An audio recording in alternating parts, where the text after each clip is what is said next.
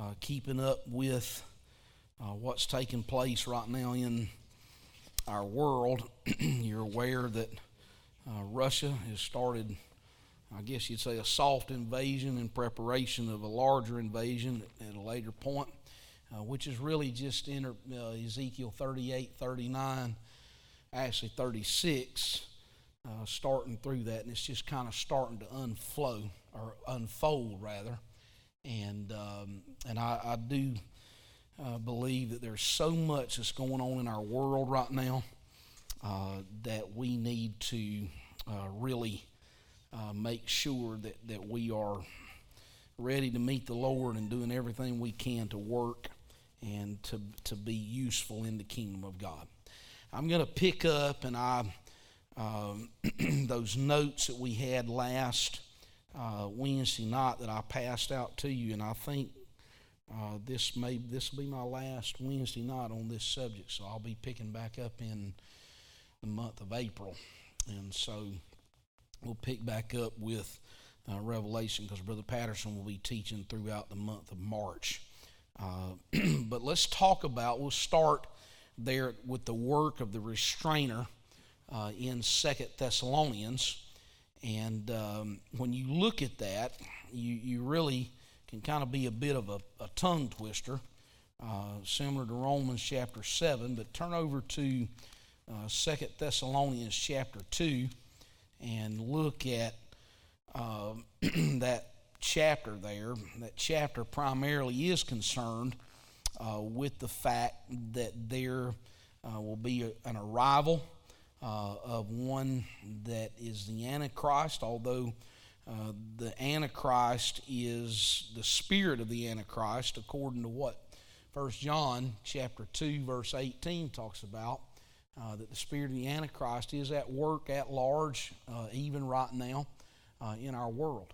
And, and one of the main things that Jesus pointed out in the Olivet Discourse was the fact about deception uh, about how that the, the, the, devil would work by deception and uh, would try to cloud up the minds and the hearts of people. And uh, so, so we do we do look at that. But but look there in uh, Second Thessalonians chapter two, and I would like to start uh, in verse one. The Bible says there, "Now we beseech you, brethren." By the coming of our Lord Jesus Christ and by our gathering together unto him, that ye be not soon shaken in mind or be troubled, neither by spirit, nor by word, nor by letter, as from us, as that the day of Christ is at hand. And then notice what he says there.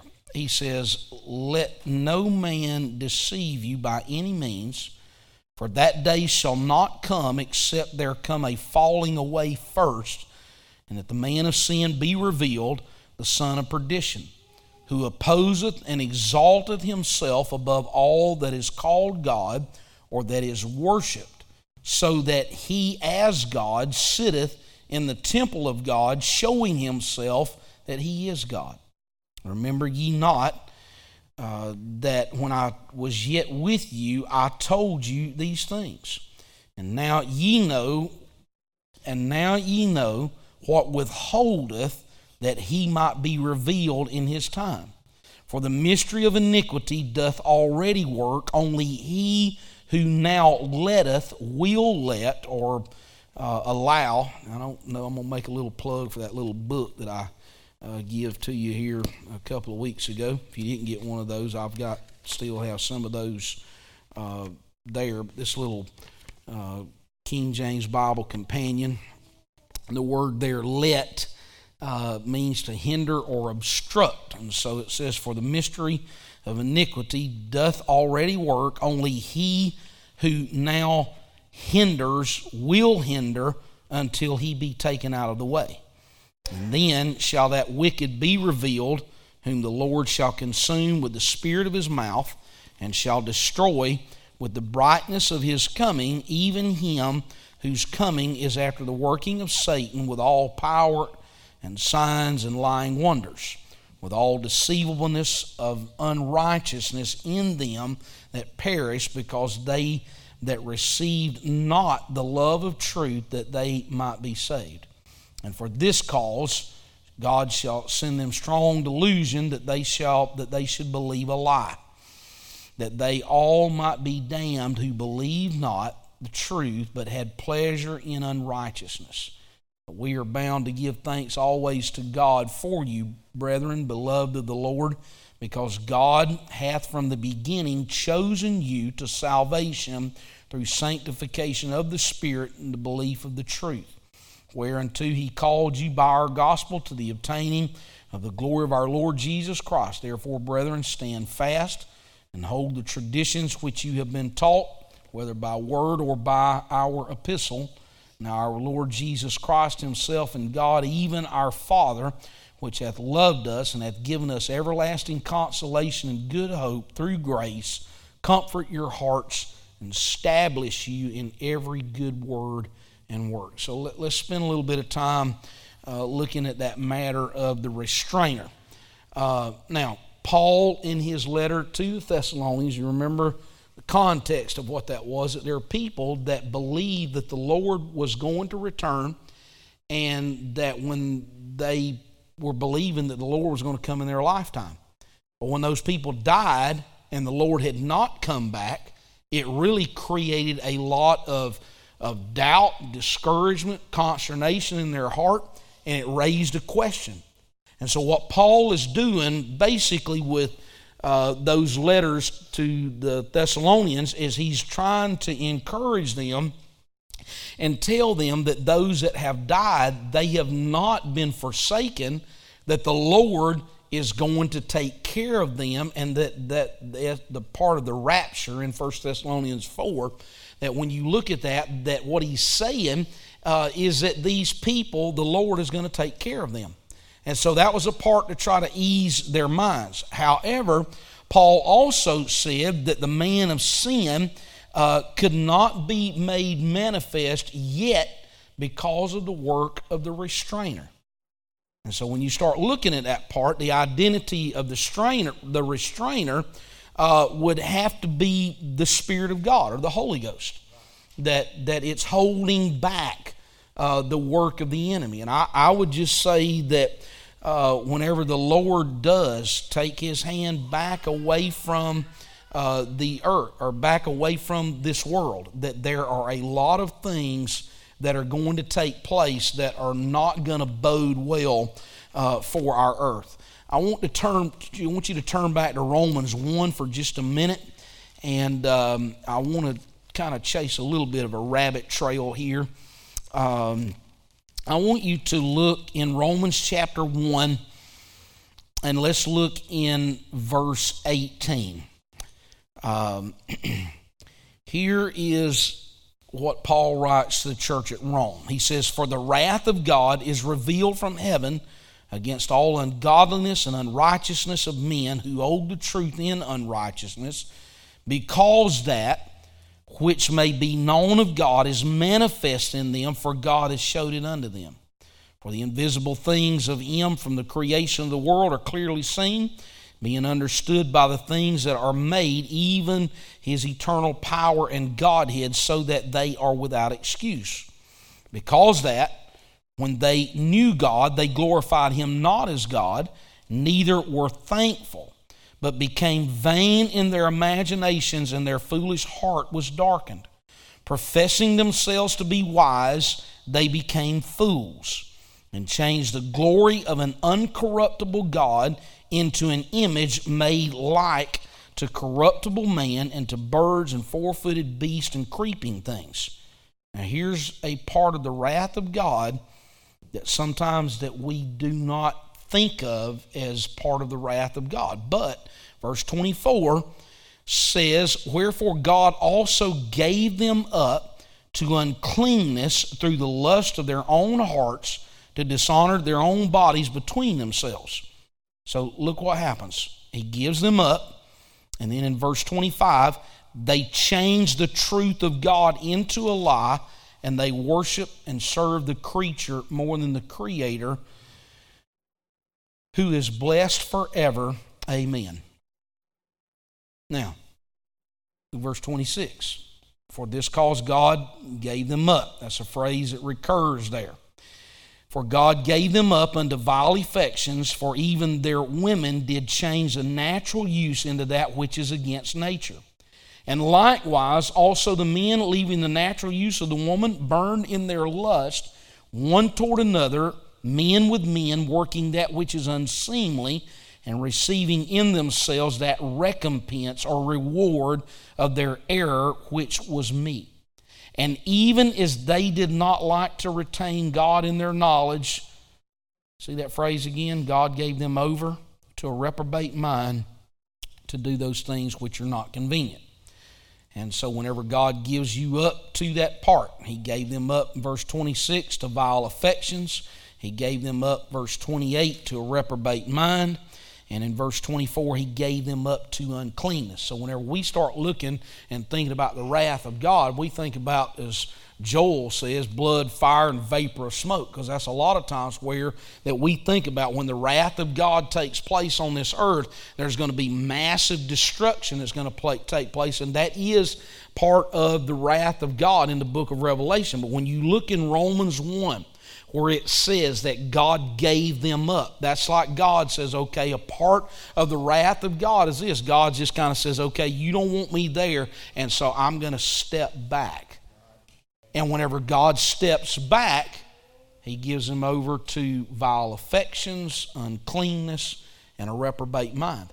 And when the Spirit of God is absent from this world, it is going to be absolutely a horrific place. It could, the restrainer could not be human government, it couldn't be law, or even the visible church, because all of those are somewhat active to a certain measure, even right now. So, whenever the Lord steps away from this earth, then that mystery of iniquity or that mystery of lawlessness is going uh, to take over. And so, while the Spirit is still resident uh, within the church, which is the temple of God, then the man of sin cannot be revealed. So whenever you start realizing that, that we think, okay, so when is the mark of the beast coming? It's whenever the man of sin does appear. Well, the man of sin cannot appear until the restrainer is moved away, as is talked about there in Second Thessalonians uh, chapter 2 and verse 7. So, the ministry of the restrainer which will continue as long as his temple, his church is in the earth. It's going to cease before the lawless one is going to make himself manifest, and the church will be gone whenever the Antichrist starts to work. However, keep this in mind. Turn over to 1 John 2 18, uh, real quick. Uh, 1 John chapter 2 and verse 18 is just kind of interject this in your in your mind. Um, look there um, at what John writes. He says, Little children, uh, it is the last time, and as ye have heard that Antichrist shall come, even now there are many Antichrists, whereby we know that it is the last time. So the work of the Antichrist is taking place even right now. The Spirit, that Spirit, is working right now. And uh, so let's look on at the next part. Now, what else we see is there's the necessity of an interval. There are certain events that have to occur between the rapture and the second advent. So, whenever I say second advent, that's also interchangeable for another term that's called the day of the Lord. So, the rapture and the day of the Lord, or the second advent, are separate occasions. Now, let me jog your thinking here just a little bit. What's the first advent? Anybody take a when we say that it was the first advent, what what what was that? I know you know Hannah. The first advent was the incarnation. It's one that we, we celebrated at Christmas. Okay? So the first advent was when Jesus came to the earth, was born in a stable. That's the first advent. And then he lives his life. He's the death, the burial, the resurrection. And then the Lord ascends to heaven. And then he's going to come back again. Now, when's the second time he's going to come back? The second advent, when his feet touches this earth. Remember, he's going to be on the Mount of Olives. And the Bible says that the Mount of Olives will split. That's the second advent. So that's the, time, the second time that the Lord touches his feet to this earth. Now, think about this for a second as well. So, what takes place during the rapture? The church is caught up. So, the Lord does not put his feet on this earth, we meet him in the air. Amen. And then the second advent is whenever he comes back, and that's whenever all the everything's going to be settled and, and taken care of. So, if you got those notes there, look at that. Look at that. It says there are certain events that has to occur between the rapture and the second advent. And we can see three specific things that takes place. The judgment seat of Christ, the presentation of the church to the Lord, and then the marriage supper of the Lamb. So those three events takes place during that interval. And so there's a lot of things that are going on right now, and it's just like again, I mentioned Sunday. We, are everybody's looking toward what's taking place in uh, Russia with Russia and Ukraine, but behind the scenes, China's doing their they're working. Iran is doing what they're doing. Turkey is doing what they're doing, and all of these end time characters or whatever you want to call them, they're all being, they're, they're all working, and, and you're looking at this large picture of what's taking place, and yet God is sovereign. He's in charge of the entire situation. So let's talk about the distinction between the rapture uh, and the second advent. I, I put a chart uh, there for you at the bottom of page uh, 66. So let's look and let's make a, a comparison and contrast between the rapture and the second advent. What takes place at the rapture? Well, it's the removal of all believers, or the church. The second advent is the appearing or the manifestation of the Lord Jesus Christ, and the world again will see him in his absolute power and wrath. Now, that's the part two where the church is going to come back with him and we will be involved. And you've heard me say before, and I, I know this is probably just my imagination, but I told you I'm going to hunt down all the devils that give me trouble and I was going to find them during that time when we all come back. Okay, that's kind of kind of a light-hearted tape, but the church will come back with the Lord and will be a powerful, powerful army uh, with the Lord working in that. So, uh, the matter again of the, of the rapture, the saints are caught up in the air to meet the Lord, but at the second advent, the Lord returns to earth. During the rapture, the Lord claims his bride. In the second advent, he returns with his bride. The rapture is the removal of the church that begins the tribulation. When the second advent comes back, he is going to establish his millennial kingdom, and that will kick off a portion of the beginning of that thousand year millennial reign uh, of the Lord. Now, here's where, again, and I need, want to clarify that whenever you read the Olivet Discourse, in fact, why don't we turn back and look at that for a minute? Look in Matthew 24 and look at what is taking place. Now, last week, while you're turning there, I'll, I'll I'll mention this to you, but but look again. Um, you remember last week, whenever we were looking at some of the Old Testament passages, we were talking about the fact about how that um, that you could not put the church in the context of where Israel was so, supposed to be. We talked specifically about where that the Old Testament Jeremiah mentioned about Jacob's trouble you can't put the church into Jacob's trouble. Jacob's trouble is the tribulation. So if you put the church into that, then what you've done is you forced the context. You tried to put the church as a part of Israel, and we're not a part of Israel. So look there at Matthew 24. Jesus went out, 24 1, Jesus went out and departed from the temple and his disciples came to him for to show him the buildings of the temple. And Jesus said unto them, See ye not all these things? Verily, verily, or verily I say unto you, there shall not be left here one stone upon another that shall not be thrown down. And as he sat upon the Mount of Olives, the disciples came unto him privately, saying, Tell us, when shall these things be, and what shall be the sign of thy coming and of the end of the world? And then Jesus starts out. There are a series of things that starts to take place. Now, when you put these things together, when you put the unfolding of the seals together, whenever you put all these matters together, if you write in your Bibles, let me just quickly uh, just kind of show you uh, Matthew chapter 24 and verse 5. That's the first seal. Uh, Matthew 24 and 6 is the second seal. Matthew 24 and 7 is the third seal. Matthew 24 and 9 is the fourth seal. And Matthew 25 and 14 is the fifth seal.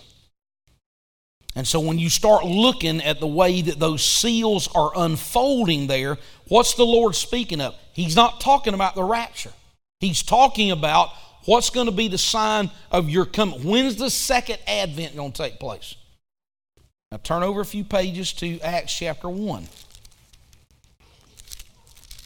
And I, am glad that Luke wrote this in. I'm glad Matthew recorded that. And I'm also glad um,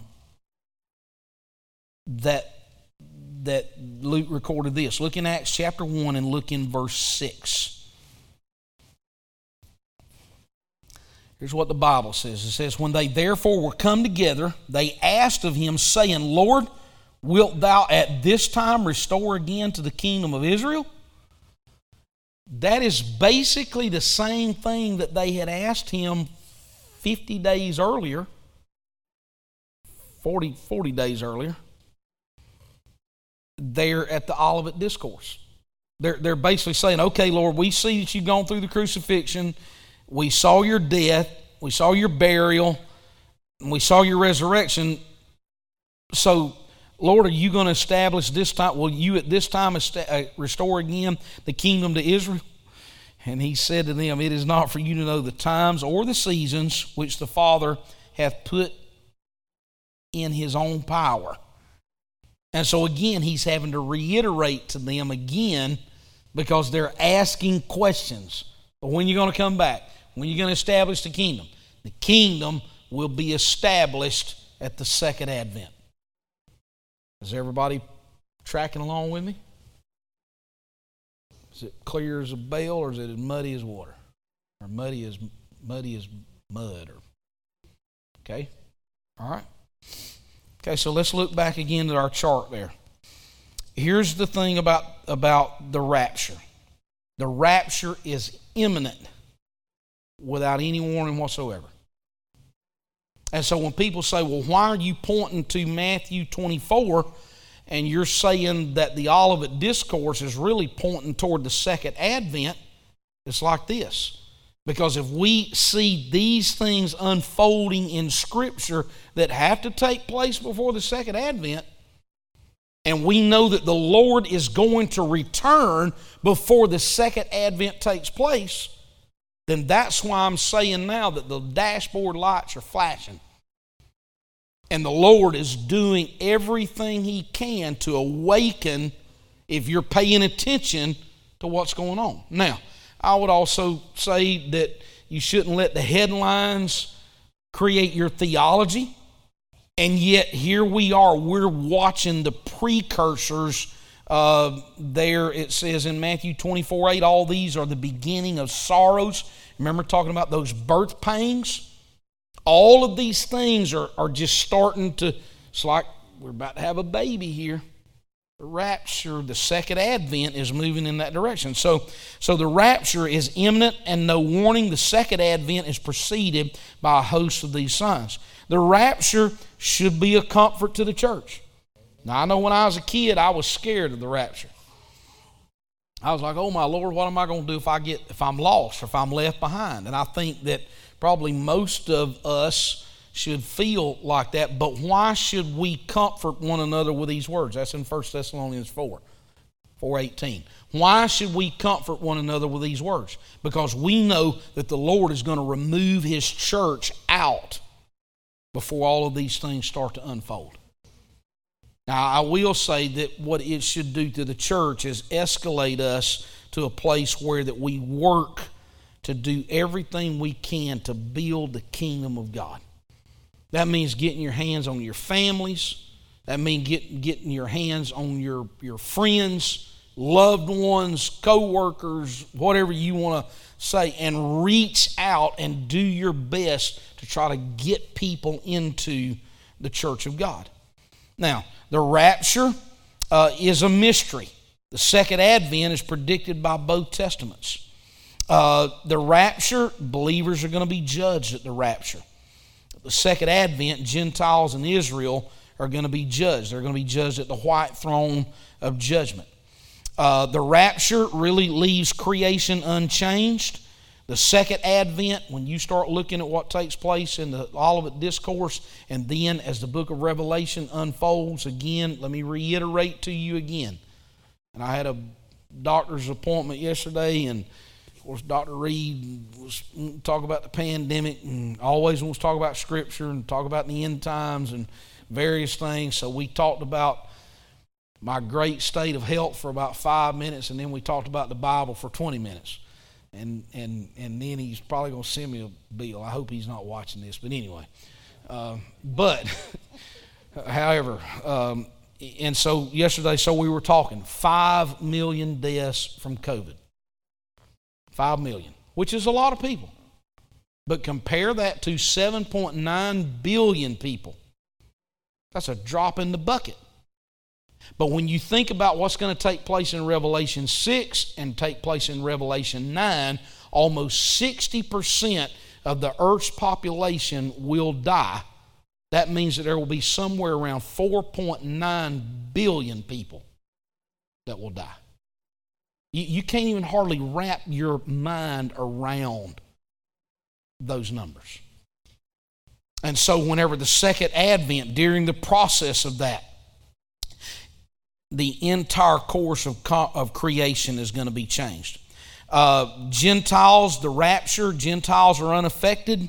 Second advent, Gentiles are judged. So, anyway, so we'll we'll move on. Now, I don't I didn't give I don't think I made copies. Do you have page sixty seven? No, just sixty six. Okay, I'll I couldn't remember. So I'll. Uh, let's talk about the 24 elders. Who are the 24 elders? And we mentioned some of this here a few weeks ago when we was looking at, at Revelation chapter 4 and chapter 5. The 24 elders, we can't classify them as angels because the Bible tells us that they, you remember, they took their crowns off and they cast their crowns down at the feet of the Lord. If you, that Christian music band called Casting Crowns. That's where they got their that's where they got their name from. And and so if they're wearing crowns and they're 24 elders, that tells us that they're not angels because they're wearing what's called the victor's crown. So who are those 24 elders? Well, the 24 elders uh, most likely could be a mix of Old Testament saints, New Testament believers. But but here is what I want to point out to you, okay? You remember something called the priesthood of believers. Heard that term before? Turn to 1 Peter chapter 2 and verse 9. And this is what Peter says after we are after we have been converted. You are going to remember this when you see this. Uh, Hebrews, James, First and Second Peter. Uh, look at 1 Peter chapter 2 and look in verse 9. Here's what Peter says Ye are a chosen generation, a royal priesthood, a holy nation, a peculiar people. Let me camp out on that word peculiar. Sometimes people thought that was weird, odd. Okay, that And people say, oh, yeah, we're peculiar. So it kind of gives you an excuse to act weird or act odd. That's not what Peter was talking about, okay? The word there, peculiar, means treasured, valued, important to God. But let me point out a couple of things there, okay? He says that you are a chosen generation, and then he says a royal priesthood, which means that there is what's called the priesthood of all believers. So that means that you and I, now I do believe we need a pastor, we need a local church that we're plugged into, but when you get involved in the priesthood of believers, then you are part of the role that you indeed are a priest. So these elders in Revelation chapter 5 and verse 8, they're in the role of a priest and they're never compared, the angels are never compared to that matter of being a priest. So let's put our thinking cap on. If there is a sign of the priesthood of believers that are around that throne, then what does that mean? That means that the church is absent from this earth. I believe that the rapture takes place right before Revelation chapter 4. Um, but, anyways, you start realizing that these priests, the priesthood of all believers, uh, again helps us to see that the church is absent from the tribulation. In fact, you're not going to find the church mentioned except for a harlot church uh, after Revelation chapter 4. The churches are addressed in Revelation chapter 2 and chapter 3. You don't find the church mentioned. Now, you do find some believers and again, I try to get my mind wrapped around that because some of them are Gentile believers, which means that there will be some people who will be saved in the tribulation. And I have to revert back to what Brother Griffin said back whenever I was in Bible college. We don't know what God's program during that time will be. And whatever the Lord choose, right now we're in a dispensation of grace that we're not certain as to what God's plan and work of salvation will be in the tribulation, but it does it it's it's evident that there will be people who will become believers during that period of the tribulation. Now again, I want to warn you, don't think that if I miss the if I miss the rapture, then I'm just going to get on that second train out because that's not going to that's not going to work. If you can't serve God now, the likelihood of you serving the Lord during the tribulation is not very high. And you remember what Jeremiah the prophet said? He said, How in the world, if you think you, he said, right now, you can't even keep up with the footman. He said, How in the world are you going to keep up with the horseman? How in the world are you going to keep up with the swelling or the flooding of the Jordan? Because the times that are coming are going to be very challenging, which means that we need to get into the church now. So, Turn back with me now. We're going to talk about the matter of the, the announcement of peace and safety. I want you to turn back to 1 Thessalonians chapter 5. And let's look in verse 3. 1 Thessalonians uh, chapter 5, and let's look at verse 3. Okay? Here's what he says. If you mark in your Bibles, um, I'll kind of sh- try to tell you what I did with mine. I put brackets around verses 1 through 9. I just made a big blue box around all of that, but the times and the seasons, brethren, ye have no need that I write unto you. I put a box around beginning in verse 1 all the way through verse 10, or verse 9 rather, and I wrote up at the top of that the doctrine of the imminent return of Jesus Christ. Whenever I say the imminent return, I mean that there's no warning.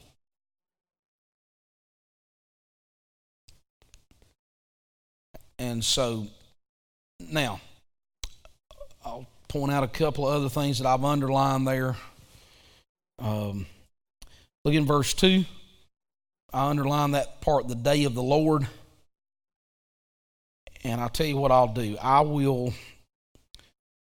I think I'll use some of this in my Acts notes whenever we were going through it, but I'll try to get you a list of the second coming passages uh, compared to the rapture passages, and I'll try to have those for you next Wednesday night uh, in my spare time.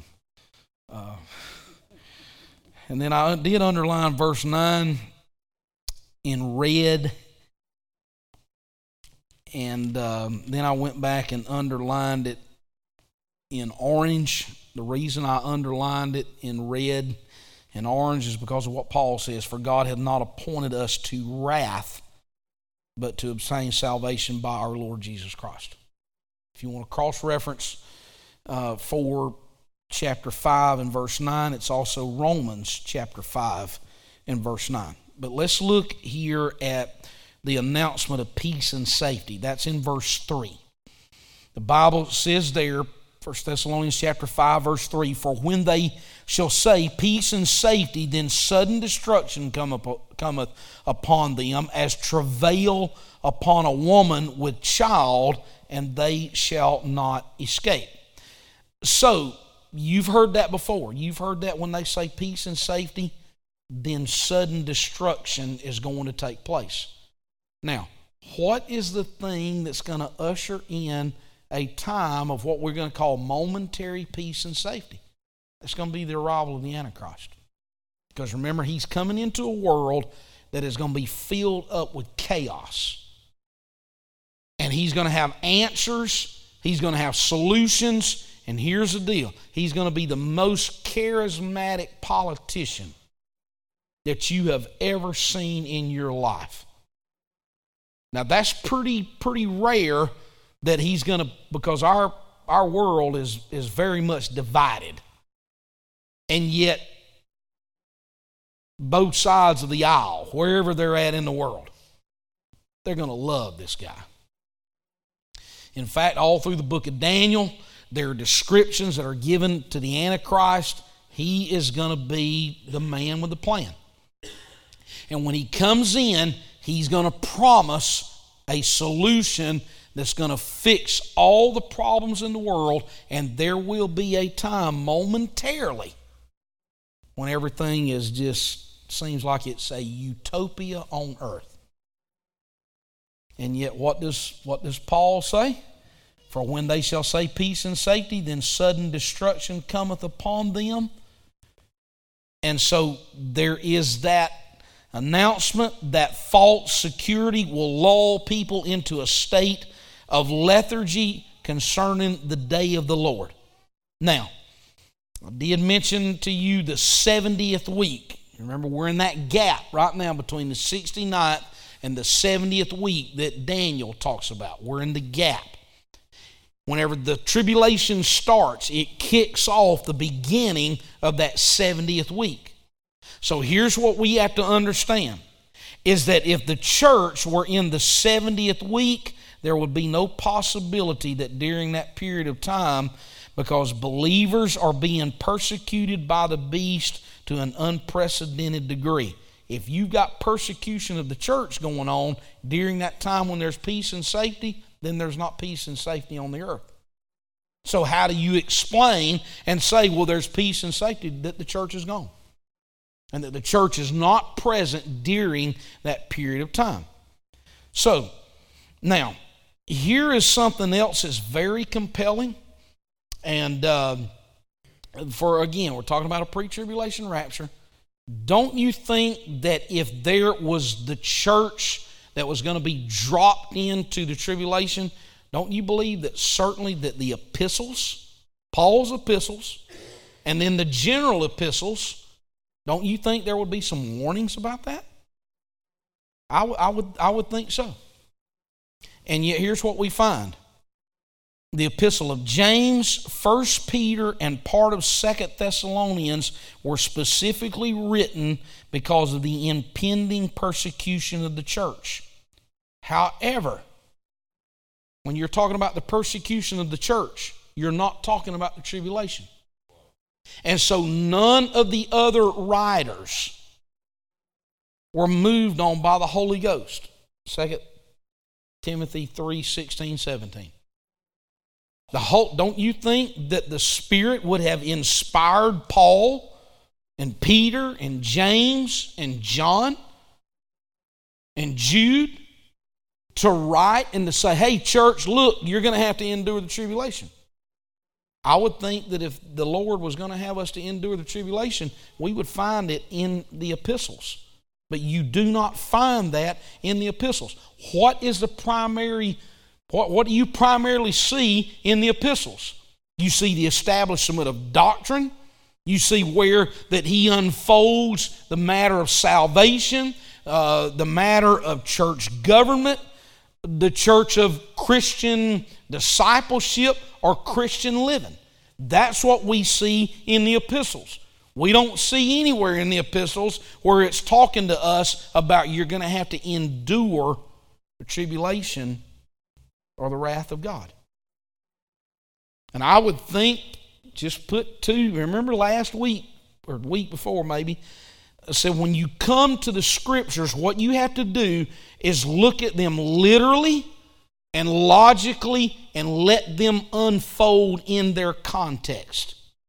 So I would think, just logically thinking with a redeemed mind, sometimes not nearly as redeemed as I would like for it to be, but you would think that if there were type things where that the church was going to go through the tribulation, then somewhere between Romans and Jude, there would have been suggestions that all these gospel writers would have said, hey, you're going to be in the middle of the tribulation, get ready for it. But you don't find it there. Now, let's look at the message of the two witnesses. This is really, turn to Revelation 11. I'm kind of going to jump the gun a little bit. I will cover Revelation 11 uh, when we get to it because I'll cover each one of these chapters individually and try to walk through it. But in Revelation chapter 11 is a very powerful scene uh, that's given there. And I'm going to point out uh, a couple of things to you. this is the place where that you find the two witnesses. And, and here's what's going to happen. There are going to be some, look in verse 3 there. The Bible says there, and I will give power unto my two witnesses that they shall prophesy a thousand two hundred three score days. Now let's do the math there. How many? How, how long is that? Three and a half years. So these witnesses are going to be preaching for three and a half years. They're going to be clothed in sackcloth. These are the two olive trees and the two candlesticks standing before the God of the earth. Now, where is that at? Well, let's back up, and I want you to turn to Zechariah chapter 4 back in your Old Testament. This is why the Old Testament is important. Zechariah chapter 4.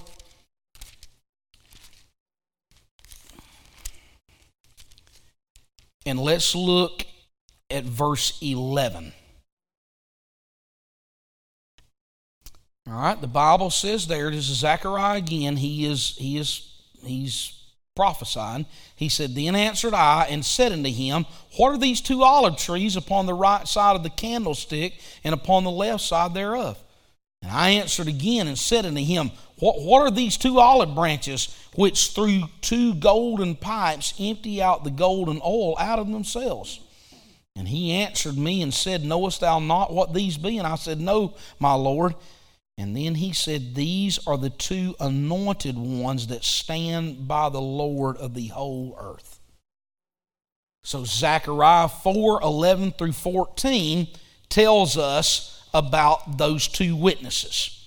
Now I want you to turn over a couple of pages and look in Malachi chapter 4. More than a couple of pages. Look in Malachi chapter 4 and look in verse 5 start in verse 4 rather. The Bible says there, Remember ye the law of Moses my servant, which I commanded unto him in Horeb for all Israel with the statutes and the judgments. Behold, I will send before you, or be, be, behold, I will send you Elijah the prophet before the coming of the great and dreadful day of the Lord.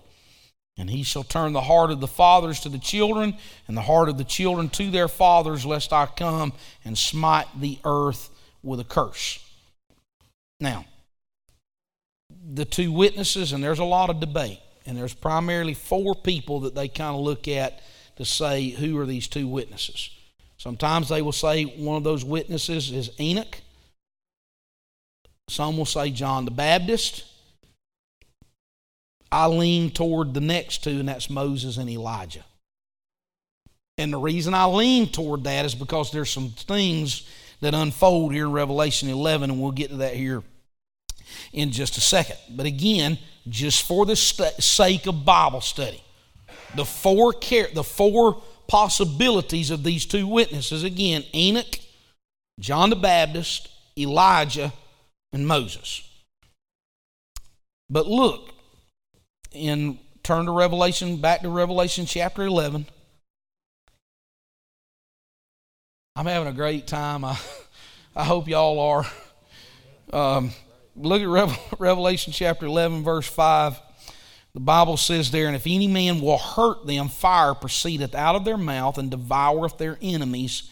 And if any man will hurt them, he must in this manner be killed. Now, here, right here, are some clues to help us to determine the identity of these two witnesses. But look in verse 6. It says, These have the power to shut heaven that it rain not in the days of their prophecy. Now, who did that? Elijah in the Old Testament. He shut down the heavens. All right? And then look at the next clue and have power over waters to turn them to blood and to smite the earth with all plagues as often as they will. Now, who was that? It was Moses. So I, I lean toward, I think John here in his inspired writings helps us to see that the identity of these two witnesses is Moses and Elijah. But let's see what happens to them. The Bible says, and when they shall finish, have finished their testimony, their preaching, three and a half years, the beast that ascendeth out of the bottomless pit shall make war against them and shall overcome them and kill them. And their dead bodies shall lie in the street of the great city. Where are they preaching at? Great city? Where are they at? Who said that? Jerusalem. Okay? Now let's think about this. Okay? Let's dissect this with your mind. It says right here, they're going to lie in the city of Jerusalem which spiritually is called Sodom and Egypt, where also our Lord was crucified. Now, what was John getting at?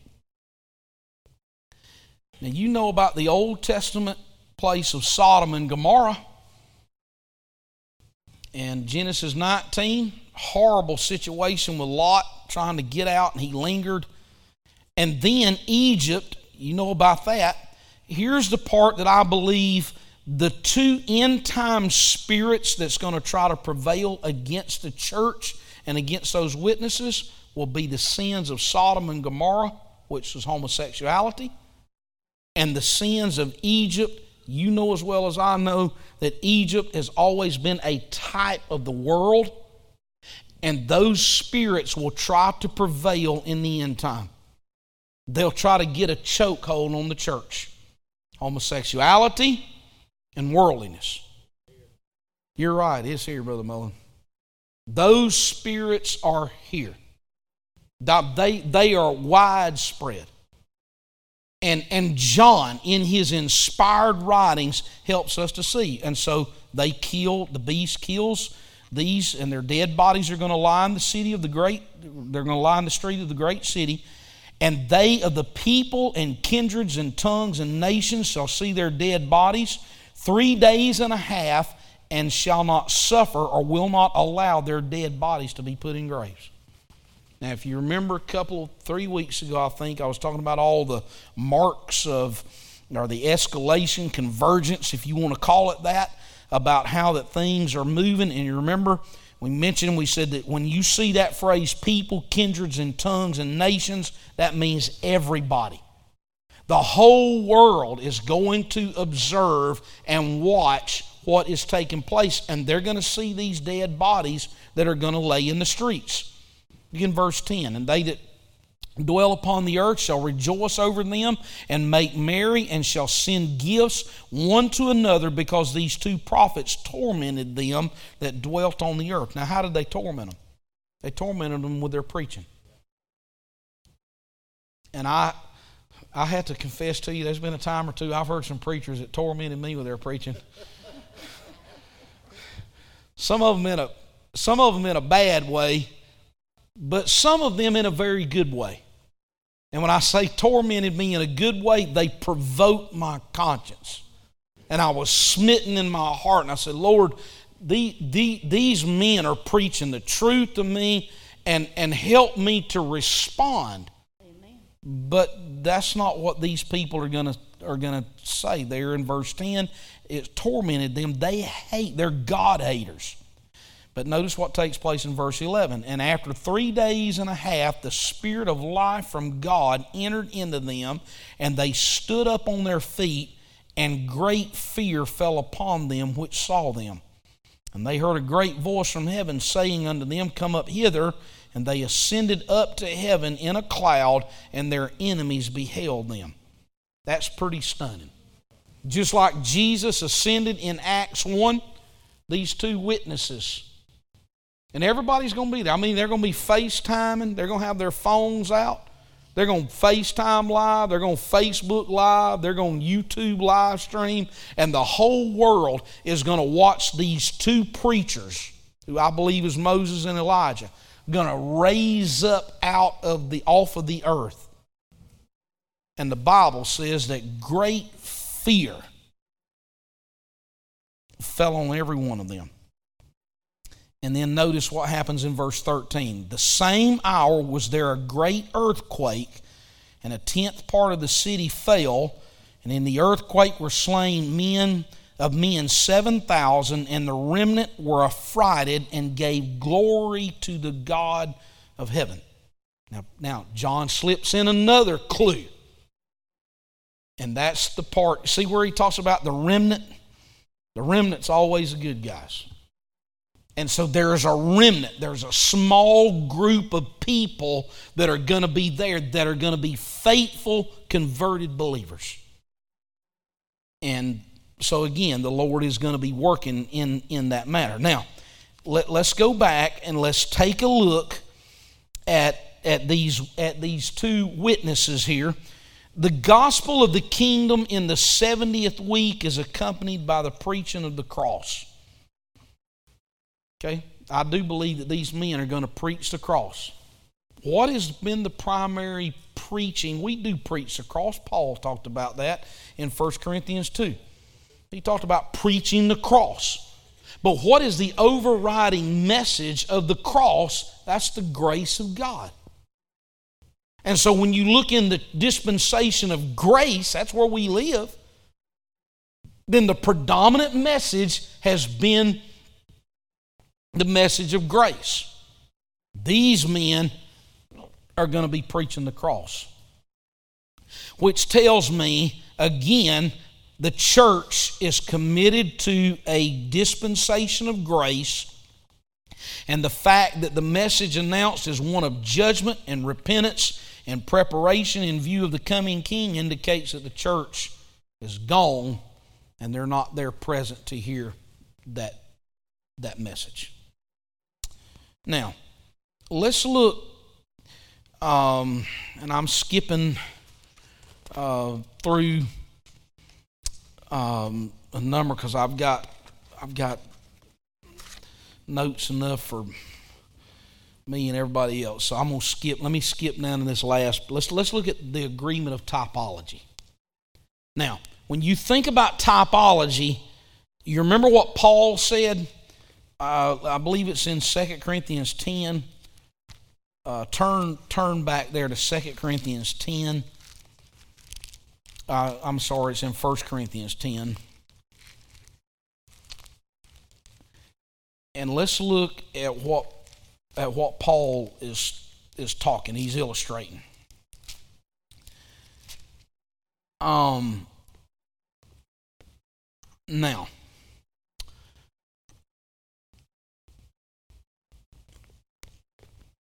Now I'm going to dabble into an area here Uh, let's start in 924. I'm going to dabble into an area right here uh, that deals somewhat with eternal security, and I will make my case. I do believe in conditional eternal security. I do not believe in absolute eternal security. So let's look in verse 24. Know ye not that they which run in a race run all, but one receiveth the prize? So run that ye may obtain. And every man that striveth for the mastery is temperate in all things. Now they do it to obtain a corruptible crown, but we an incorruptible. I therefore so run, not as uncertainly, so fight I not as one that beateth the air, but I keep under my body and bring it into sub- subjection, lest that by any means, when I have preached to others, I myself should be a castaway. Now, there are some saying that this is only dealing with the matter of, of reward. I believe this deals with the matter of salvation. And the reason being is because of what Paul continues in verse 10. He says, Moreover, brethren, I would not have you ignorant there, I would not have that ye should be ignorant how that all our fathers were under the cloud and all passed through the sea and all were baptized unto Moses in the cloud and in the sea and did all eat the same spiritual meat and did all drink the same spiritual drink for they drank of that spiritual rock that followed them and that was Christ. But with many of them God was not well pleased for they were overthrown in the wilderness. Now, you remember that doubting generation, they died in the wilderness. They never made it to the promised land. So, Paul is speaking here and he's saying, I want you to pay attention that you can become a castaway and you can die in the wilderness and never really experience the reality of what's taking place in the promised land. Verse 5, I chased a rabbit to get to verse 5. But notice, or verse 6 rather, look at what he writes there. He said, Now these things were our examples to the intent that we should not lust after evil things as they also lusted, neither be ye idolaters, and so on and so forth. So, what is Paul saying? He's saying these things are for our examples. He's saying there's a type that was created. He also mentions in the book of Romans, he said that these examples were given to you for your admonition and for your instruction. So if we look at the Old Testament types, then we can see the experience of Noah and Rahab. And, and this is, I, I hadn't got my mind wrapped around this one yet. But this is what the Bible says. The clearest illustration is that of Lot. Lot is referred to as a righteous man. And you find that in 2 Peter chapter 2 verses 6 through 9. But the angels had to come and literally get a chokehold on him and drag him out of the city. The angel came to Peter, or came to Lot rather, haste thee, escape thither, for I cannot do anything till thou be thither. Till you're out of the city, I can't do anything. So if God was willing to save one righteous man out of that city before he poured his wrath out on that, do you think that the type, now am I veering off or are we using the type correctly? The type is this is that the Lord is going to take his church out before the wrath of God is poured out. So if we've got the pattern of all, if we've got the pattern of all of these Old Testament types, then how can you get to the New Testament and say, "Oh well, we can't follow that type. You're going to go through the you're going to go through the wrath of God. You're going to experience the tribulation." It doesn't fit. And so arrest my case for a pre tribulation rapture. Now, I am going to, when I come back, I will in March or in, in April, I will come back and I'm, we're going to talk about the mid tribulation and we'll even talk about the post tribulation. But what we're going to do, and I'm going to give them fair game, but we're going to look at why they see those things like they see them, and then we're going to take a literal method of interpretation and put them through that and say, okay, what does Scripture have to say? Because it can't be speculation, can't be opinion, can't be, well, I had this vision, I had elder so and so to say this to me. I'm not, I don't be disrespectful, but the fact is, is it doesn't matter to me what an angel come and told you. Paul said in Galatians 1 if I preach to you any other God, or if any other person comes along and preaches to you any other gospel, though we are an angel, comes along, he said, let, let that man be accursed. So, what we have to do is to look through the lens of Scripture. And again, I, I hope y'all love me. Most of you, all of you act like you love me, okay? But who's laughing? Uh, anyway, uh, here, here again, okay? I want you to make sure that you don't have preacher or pastor religion. I, I want you to get the Bible for yourself. Because if you've got it for yourself, then it, it can't be taken away from you. And, and I love Brother Patterson. Brother Patterson's preached to me more than any other preacher. Nobody has preached to me as much as Brother Patterson has. I've listened to a bunch of Anthony Mangun and cassette tapes, CDs, especially when I was younger. But nobody has preached to me as much as what Brother Patterson has. And, and again, he's created that part. Where, what does the Bible have to say? And that's what we have to put our lives, stake our lives on. Amen. Let's stand. And uh, I went a minute over. I think I let you out early last Wednesday night. So the Lord have great grace and mercy on me. Thank you for coming tonight. And. Uh, just appreciate the goodness of the Lord. Let's, let's thank the Lord for His word.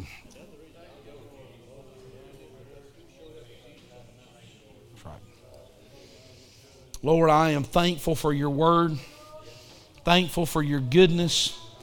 I pray, Lord, tonight, God, that, that what we have, Lord, taken, God, here, that we put it in our hearts, we let it stimulate our minds, and, and that, Lord, that somehow, God, that you're preparing us Jesus to be saved. I pray, God, tonight, Lord, that you keep your hand on every, Lord, family in this church. Help us, God, to honor you, to reverence you. Help us, God, to lean on you and your word. In Jesus' name we pray. Amen. Amen. Amen. Uh,